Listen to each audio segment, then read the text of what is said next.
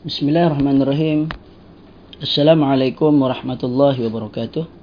Alhamdulillah wassalatu wassalamu ala Rasulillah wa ala alihi wa sahbihi wa man wala. Insyaallah pada hari ini kita akan lanjutkan lagi uh, penjelasan matan Al-Aqidah At-Tahawiyah. Seterusnya matan yang ke-174. Al-Imam Abu Ja'far At-Tahawi berkata wa anna Allah Ta'ala khalaqal jannah wan nara qabla al-khalqi wa khalaqa lahuma ahlan. Maksudnya bahwasanya Allah Subhanahu wa taala telah menciptakan syurga dan neraka sebelum menciptakan makhluk yang lain dan menciptakan penghuni bagi keduanya. Maksudnya Allah Subhanahu wa taala telah menetapkan penghuni untuk syurga dan juga penghuni bagi neraka maka sesuai dengan amal perbuatan mereka lah mereka akan diberikan balasan sama ada masuk syurga atau ataupun neraka. Ha? Dan dalam matan ini uh, Imam Abu Ja'far At-Tahawi uh, mengatakan bahawa syurga neraka tu lebih dahulu diciptakan sebelum makhluk. Uh, sebelum makhluk yang yang lain. Okey. Kita teruskan saja matan ke-175. فمن شاء منهم إلى الجنة فضلا منه ومن شاء منهم إلى النار عدلا منه.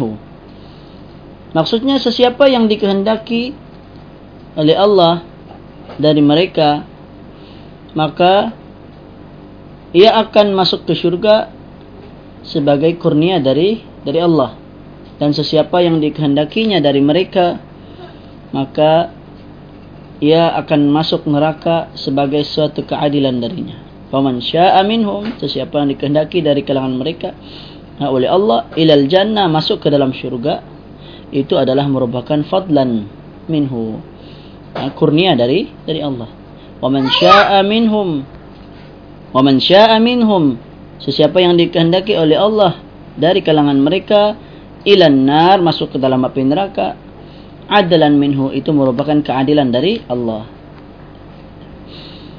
Dari matan ini menunjukkan bahawa syurga tidak akan dapat diraih kerana amal, kerana amal hanyalah merupakan sebab. Maksudnya orang masuk syurga bukan kerana amalannya, tapi kerana uh, kerana kurnia dari Allah. Cuma amal tu hanyalah sebagai satu penyebab akan tetapi syurga itu diraih dengan kurnia dari Allah dengan fadlan keutamaan kurnia dari Allah. Maka bagaimanapun manusia melakukan amal-amal soleh sekalipun dalam jumlah yang sangat banyak akan tetapi hal itu tidak uh, tidak akan pernah setimpal dengan syurga. Maksudnya macam mana banyak pun amalan yang kita lakukan sebenarnya masih tidak mampu uh, dibayar dengan syurga kerana syurga itu lebih lebih besar, lebih mahal harganya. Ha, tetapi Allah Subhanahu Wa Taala berikan kita syurga kerana keutamaan darinya. Syurga hanya diraih dengan kurnia dari Allah dan juga amal soleh merupakan sebab penyebab. Allah Subhanahu Wa Taala berfirman, "Udkhulul jannata bima kuntum ta'malun." Masuklah kamu ke dalam syurga itu disebabkan apa yang telah kamu kerjakan. Maksudnya ha, apa yang kita kerjakan ini adalah satu sebab lah. Adalah satu satu sebab. Sebab dalam hadis yang lain Nabi SAW pernah ditanya uh, tentang uh, atau Nabi pernah mengatakan kepada uh, para sahabatnya bahawa tiada siapa yang dapat masuk syurga kerana amalannya. Maka sahabat bertanya kepada Rasulullah ya Rasulullah walau engkau pun engkau sekalipun kata Nabi ya aku pun tidak masuk syurga kerana amalanku. Tetapi kita masuk syurga kerana ha, ha, kerana rahmat dari Allah. Ha, kerana rahmat dari Allah. Rahmat kurnia dari Allah. Dan masuk ke dalam neraka pula adalah disebabkan kekufuran. Dan ia merupakan satu keadilan dari dari Allah. Allah memasukkannya ke dalam neraka bukan kerana Allah menzaliminya. Tetapi Allah masukkannya kerana amalan perbuatannya sendiri yang menyebabkan dia masuk ke dalam api neraka Allah sudah janjikan buat baik masuk syurga. Buat jahat masuk neraka. Okay? Cuma kita perlu ingat kita masuk syurga tu kalau semata-mata kerana amal kita maka tidak tidak tidak mampu dibayar lah kerana amalan kita sangat sedikit sekali biarpun kita lakukan siang dan malam masih tidak mampu untuk menandingi kurnia rahmat dari dari Allah. Matan yang ke 176 kita lanjutkan hari ini. Ya, dalam tiga atau empat.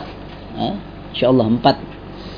Matan ke 176 wa kullu ya'malu lima qad furighalah wasairun ila ma khuliqalah setiap orang yang beramal sesuai dengan apa yang ditakdirkan untuknya dan akan mudah kepada ketetapan yang untuk itu dia diciptakan. Kullu ya'mal ha, setiap orang yang ber, melakukan amalan lima qad furighalah adalah mengikut apa yang telah ditakdirkan telah, telah ditentukan baginya. Wasairun dan akan dimudahkan keseluruh keseluruhan apa yang dia uh, amalkan itu mengikut apa yang ditetapkan uh, untuk apa? Maksudnya apa yang dicipta untuknya. Allah ciptakan dia untuk masuk syurga maka dimudahkan. Di, Allah cipta dia untuk masuk neraka maka dimudahkan untuk melakukan amalan tersebut. Ini berdasarkan hadis Nabi sallallahu alaihi wasallam di mana Nabi sallallahu alaihi wasallam pernah bersabda i'malu fa kullu muyassarun lima khuliqalah. I'malu hendaklah kamu beramal. Beramal teruskan beramal. Jangan berhenti dari beramal. Fa kullun kerana setiap seseorang muyassarun akan dimudahkan lima khuliqalah ha? berdasarkan apa yang diciptakan baginya kalau dia diciptakan sebagai penghuni syurga mudahlah dia masuk syurga. Dia diciptakan sebagai penghuni neraka, mudahlah dia masuk ke dalam api neraka. Hadis ini juga ada hadis yang lain di mana kata Nabi setiap orang telah ditempatkan ke syurga dan ke neraka. Patut kemudian para sahabat bertanya, patutkah kami pasrah sahaja? Ha? Tidak payah beramal. Maka kata Nabi, "I'malu." Ha, hendaklah kamu beramal. Beramallah. Kerana setiap kamu dimudahkan berdasarkan apa yang telah diciptakan bagi atau telah ditentukan ditakdirkan bagi kamu ha, sebagaimana dalam lafaz yang lain di dalam Al-Quran Allah juga ada menyatakan tentang dimudahkan ini yaitu dalam suratul Lail ayat 4 hingga 10 Allah berfirman Inna sa'yakum la syatta fa amma man a'ta wattaqa wa saddaqa bil husna fasanuyassiruhu lil yusra Sesungguhnya usaha kamu memang berbeza-beza. Adapun orang yang memberi a'ta wattaqa dan bertakwa, fasaddaqa bil husna membenarkan apa pahala terbaik yakni syurga. Fasanu yassiruhu lil yusra maka kelak dia akan dimudahkan. Ha? Maksudnya kelak dia akan uh, menyiapkan kami akan menyiapkan baginya jalan yang mudah. Ha? Maksudnya jalan yang mudah ke syurga lah. Wa amma man bakhila wastaghna dan adapun orang yang bakhil serta merasa dirinya kaya wa kadzdzaba bil husna lalu dia mendustakan uh, terhadap pahala yang terbaik fasanu yassiruhu lil usra maka kelak kami menyiapkan baginya jalan yang sukar jalan yang sukar jadi ada jalan yang mudah ada jalan yang sukar. Jalan yang mudah sudah tentu jalan yang membahagiakan. Jalan yang sukar adalah jalan yang ha, menuju kesengsaraan. Jalan mudah menuju ke syurga jalan sukar menuju ke api neraka.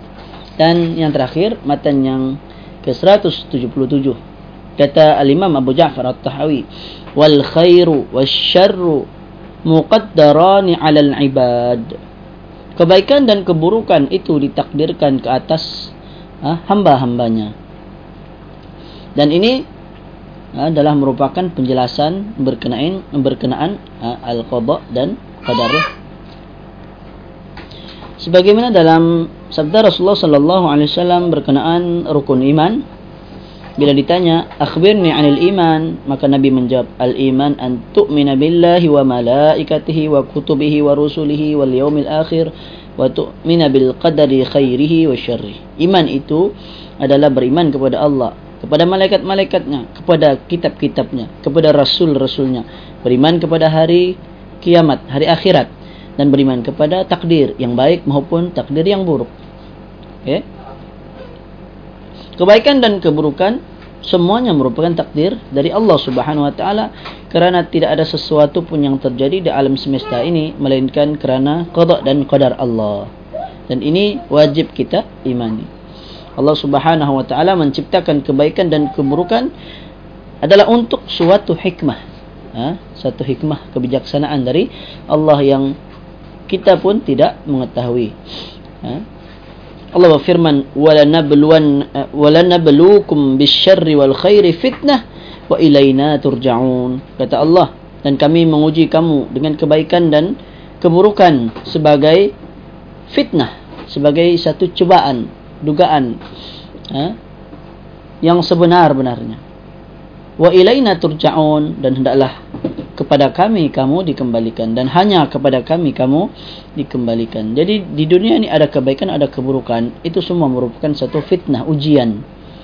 Ha? Ada baik, ada buruk. Kadang-kadang kita dapat baik, bersyukur alhamdulillah. Bila dapat sesuatu yang buruk, maka harus bersabar. Okay? Itulah ketentuan dari Allah Subhanahu wa taala dengan hikmah kebijaksanaan dari Allah.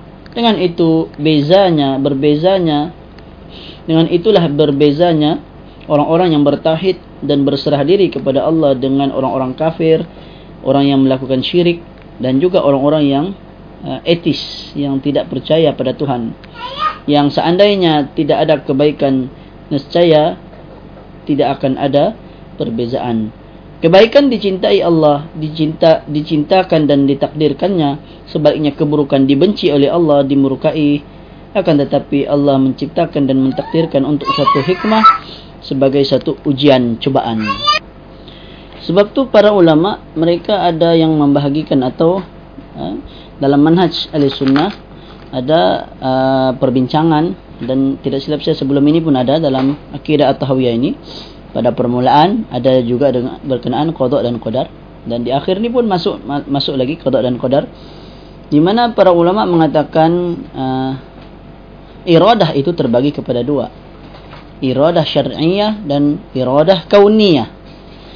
Adapun iradah kauniyah, iradah kauniyah iaitu kehendak Allah berkenaan penciptaan. Allah cipta segala sesuatu. Kan? Yang baik maupun yang buruk. Semua diciptakan oleh oleh Allah. Kan tetapi dalam iradah kehendak Allah mencipta tersebut ada satu lagi iradah syar'iyah yaitu berkaitan dengan kecintaan Allah ha, iradah syar'iyah iaitu suatu kebaikan. Kalau orang melakukan kebaikan itulah yang Allah suka. Itulah yang Allah suruh. Walaupun Allah takdirkan dia boleh buat dia boleh pilih mana dia mau. Dia mau buat jahat. Tetapi bila dia buat jahat itu berkaitan dengan iradah syar'iyah di mana Allah tidak suka. Allah tidak mahu tapi Allah biarkan kerana pilihan di tangan kita. Ha, meskipun Allah yang menentukan ha, baik dan buruk tersebut. Tetapi hendaklah kita